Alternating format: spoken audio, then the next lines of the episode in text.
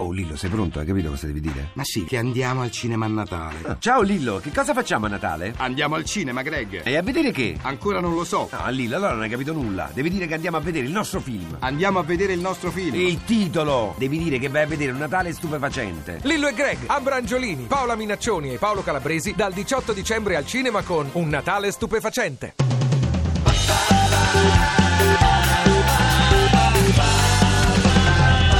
radio2pod.rai.it Che prima o poi si scopra la verità su Babbo Natale e che questa ci deluda è esperienza del tutto comune. Filippo pensa tuttavia che nel suo caso ci fosse in quella rivelazione un supplemento pedagogico esagerato, un eccesso educativo. Intanto gli dispiacque particolarmente che fosse suo padre a dirglielo e che per dirglielo suo padre scegliesse proprio il pomeriggio del 24 dicembre, la vigilia di Natale del 91.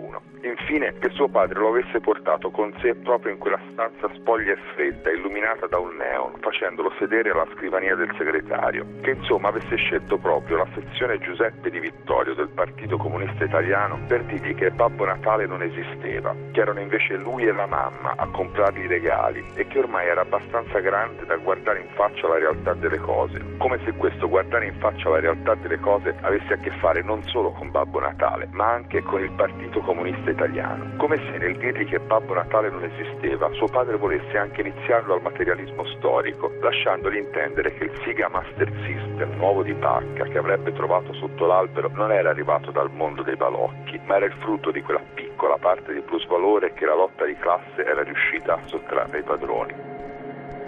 Ovunque sei. Ti piace Radio 2? Seguici su Twitter e Facebook.